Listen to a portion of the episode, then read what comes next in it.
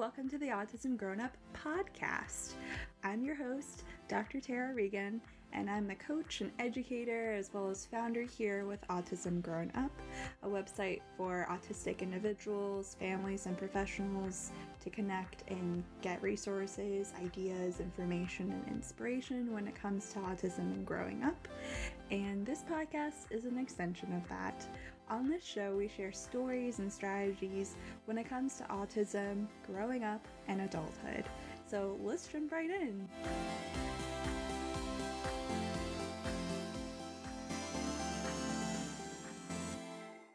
Hello, thank you so much for listening to today's episode. I really appreciate you taking the time to listen to just, you know, a little bit more getting deeper with me in terms of talking about autism in the workplace, which is really fitting actually. This is kind of like the second episode of talking about this. I had a previous episode, uh, I would say episode 31, where I talk about the big picture of ASD employment.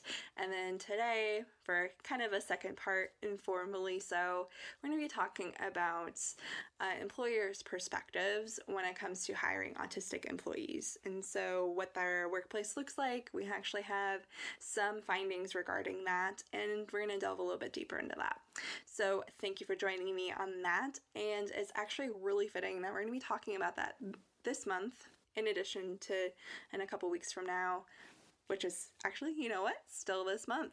Um, but two my two solo episodes other than the q&a are going to be focused on employment which is fitting back to my point regarding October being National Disability Employment Awareness Month, or hashtag NDEAM for those of you on social media and are following along with this hashtag. Uh, there's a lot of great materials and information on this topic, and I will put the links to that in the show notes. It is largely coordinated by the Office of Labor and Special. I'm gonna it's OSEP, I think, or ODEP. I don't know that acronym really well, uh, but it's going to be in the show notes. You betcha. So that kind of is going to lead us in terms of talking about employers' perspectives. And I've noticed that some other organizations are doing the same in terms of looking for ways to provide training for employers to hire more individuals with disabilities.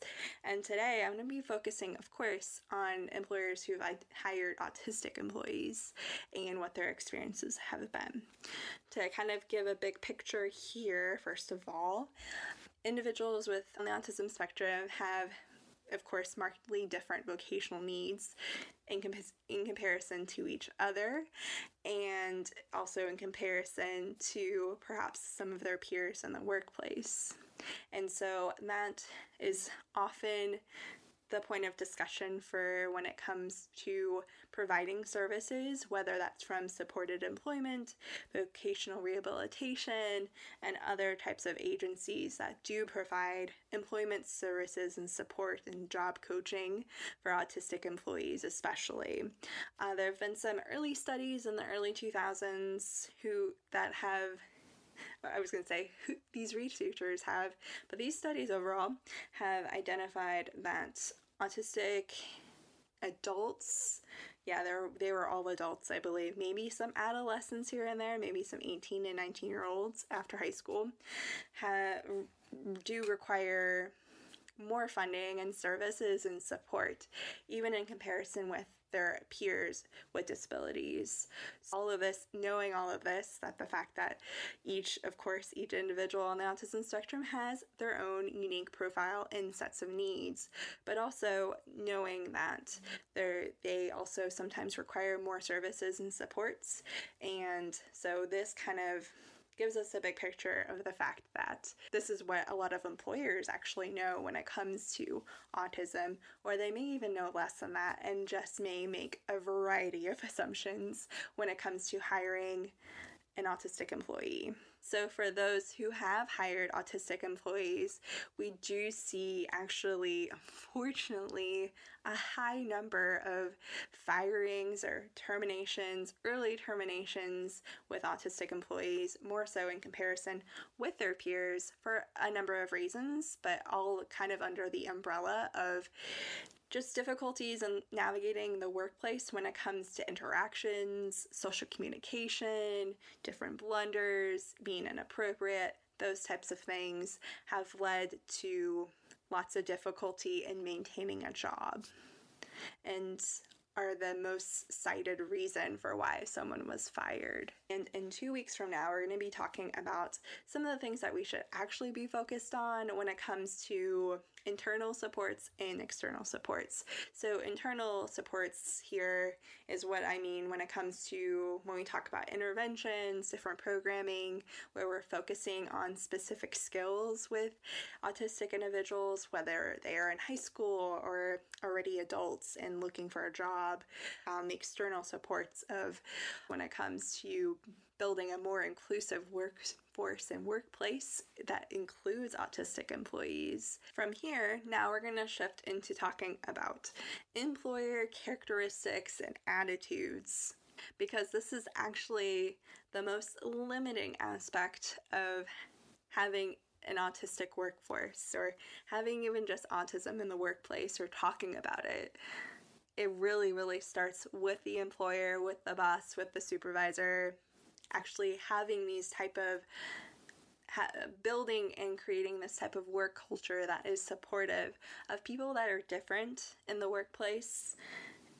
And then secondly actually hiring autistic employees too and ensuring that they are successful in this position one survey conducted in 2014 found that one of the biggest barriers for successful employment for autistic employees is that um, the lack of appropriate understanding from employers and coworkers really contributes to this issue here.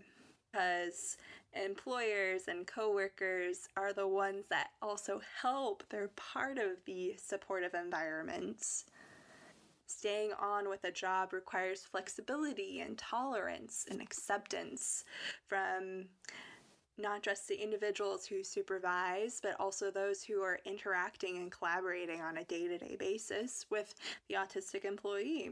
Some of the common accommodations on the workplace or modifications to job tasks or the work environment in general include adjustments in communication exchanges and then assistance with social interaction sometimes. So, in those two major areas and in more areas, this is where workplaces are aiming to go to become more inclusive, more accepting workplaces and environments.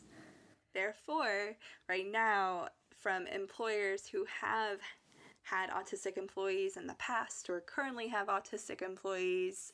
There were a few studies conducted in Australia to help understand their experiences, and they report lots of benefits when they hire autistic employees.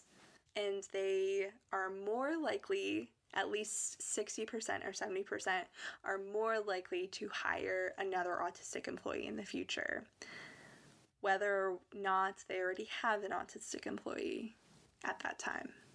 So, of course, each autistic employee is different, has a different job, but actually, these employers for, were from a variety of industries from healthcare to retail to other workplaces that are in an office. And employers across the board reported similar benefits with their autistic employees, including trustworthiness, reliability, high levels of workplace engagement. They were less likely to be absent from work. And if they were in ma- if they were matched in the right setting, we did see they did see so many strengths and success on the job. So, of course, we often talk about how autistic individuals have greater attention to detail sometimes and an intense focus when it comes to really applying and an intense focus And oftentimes we tend to put some folks into certain boxes like well they may be like they may like something that requires less social interaction. So sure that's successful for some adults on the spectrum. And the same goes for uh, tasks that are a bit more repetitive. So but these employers like i mentioned had employees on the spectrum across all kinds of professions and saw success across the board what I presented to you is very promising, right? Like, it is totally possible to see autistic employees be successful in the workplace, no matter what industry they're in, and to affect positive change. Something I also realize I just forgot to mention is that most of the employers also mentioned that they notice a shift in the workplace culture overall as a result of having an autistic employee on staff, which I also think is a significant thing. But it does bring up an interesting conundrum here. So, like we just talked about, a common issue that employers and empl- and coworkers often don't have the awareness and understanding and inclusive culture to support hiring an autistic employee and keeping them on staff. They already need to be kind of at this readiness of change and ready to be practicing these inclusive practices to hire an autistic employee, they have a higher likelihood of hiring an autistic employee and keeping them on staff, and then seeing some additional further growth and changes toward inclusion and building even more inclusive practices. So, how do we even, yeah, there's just like such a high barrier, right? We need to get to this point where employers and coworkers have this readiness to, to change or this buy in here for building in inclusive practices in the workplace and actually doing them on a day to day basis. So I am right there with you in terms of feeling kind of frustrated and unsure of like what the next steps would be. It's we I think this is a continuous conversation right now in the world we live in right now is helping us understand others' attitudes and how can we help shape and shift their attitudes towards being more inclusive, accepting, towards being more tolerant, inclusive, accepting, kind of in that order, to be able to support our autistic employment force how do we get there? I've been thinking about this, and some of the major things that I come across in my work from teaching an autism class to undergrads who may know something or next to nothing when it comes to autism, but still want to work in the field, or they know they're going to be working with autistic individuals as a doctor or a nurse or a teacher and just don't know where to start to working in schools where they don't want the research team there to be they don't want us to be there at all to help train them in terms of working with their autistic students. And these are some things to be thinking about um, especially if you want to share this episode and continue the conversation in some way when it comes to shifting attitudes or at least starting to understand why it can be so difficult to shape, shift, and support um, employer attitudes. To shape shift, I love that. I said that. to shape and shift. To shape, shift, and support. So, some of the common things that we typically use, and of course, they depend on the person and their experience level, and as well as the stressors and supports wherever they are working in, in their respective workplace whether it's the absence or the presence of the stressors and supports. But I've got three things for you to be thinking about here. So first thing is is a case study, sharing sharing wins, celebrations of autistic individuals across a variety of industries can make a world of a difference because then that employer can actually see themselves in that position. So we also, in addition to sharing the autistic employees' wins, we also need to also share, we also need to also share the employers and coworkers' experiences, not on like an inspirational level, although for some people that can be really helpful, but also on a day to day pragmatic, practical level of how this has helped move the needle forward in workplace culture and productivity. Secondly, is building in a quick win. So, this is for businesses or organizations who are perhaps already involved in some way but just aren't sure of how to get started. And or maybe they are interested like perhaps maybe you you are a vocational teacher or a high school teacher of a separate setting classroom and you want to reach out to a local hospital or vet's office because you know you have students who love pets and they love helping people reach out to these organizations and see how you can give them a quick win in because they often need volunteers, they often need additional supports and connections in the community, and that's where you can jump. Then that's where you can come in and build this relationship with them. A quick win could look like a relationship with an, a specific organization, like if you were from a school or a local autism society chapter or a smaller autism disability based organization or agency that can help with a difference. Something to note here too it, from the Australian studies too is that employers also reported the benefits of receiving subsidies because there are a lot of subsidies widely available in Australia for employers who employ individuals with a disability, including autism, and they receive financial assistance for the payment of different wages, workplace modifications, and services, uh, just as a nice financial incentive for ongoing employment. So, organizations that may work with you may be interested in getting grant funding to help support the work you're doing together. Overall, just talking about this can help get this on their radar and interested and build their interest over time. And then the third thing I have to think about in terms of shifting employers' attitudes and perspectives towards autism in the workplace is to just go visit them. Um, this is particularly so for families and autistic adults.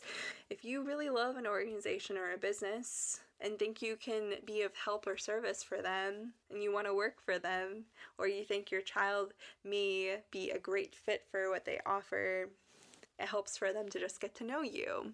I think this is especially so for small businesses, and I'll get into this too in a couple weeks when I talk about other types of external supports in the community and things that we often don't talk about when it comes to looking for a job that can lead into employment. So, those are my three my three things, my three tips for helping us as a community overall start to work towards shifting employers' perspectives.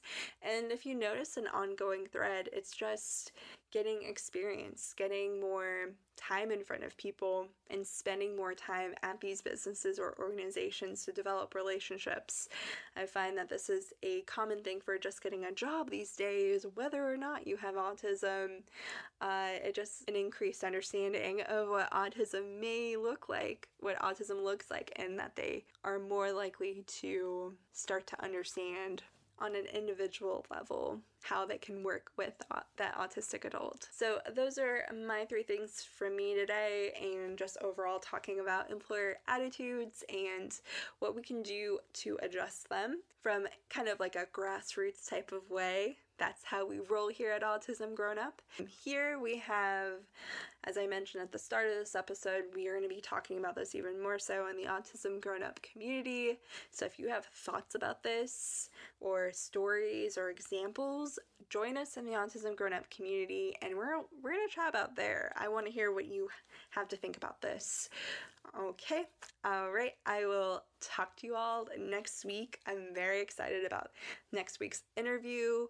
I'm going to be talking with Ryan Bost, and he is a Charlotte, North Carolina native. He is a fitness instructor and he teaches classes for adults with disabilities, including autistic individuals, and he went to go get a certification for it. And we get to hear all about it and his experiences there too. And yeah, I think that one is going to be such a nice one for this month too, and I look forward to chatting with you then and in the Autism Grown Up community. All right, I'll talk to you then.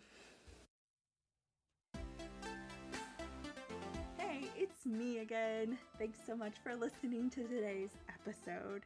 I've got a few things to go over as you are on your way out the door. So, firstly, if you like this episode, please go ahead and share it with a friend or another family you know if you think this will be helpful for them. And then also, I'd love to hear your side of the conversation for this episode. So, why don't you join us in the Autism Grown Up community and share what's going on for you, your family, and in your local community whatever role you serve? Everyone is welcome over here. You can access the community through this link, which is community.autismgrownup.com. And then, lastly, if you really love this episode and just the podcast in general, please go ahead and rate and review us on iTunes or whatever podcast app you are currently listening to this episode on. It just helps get the word out there when it comes to what's out there for autism growing up. All right, we'll see you in the community, and I'll catch you next time.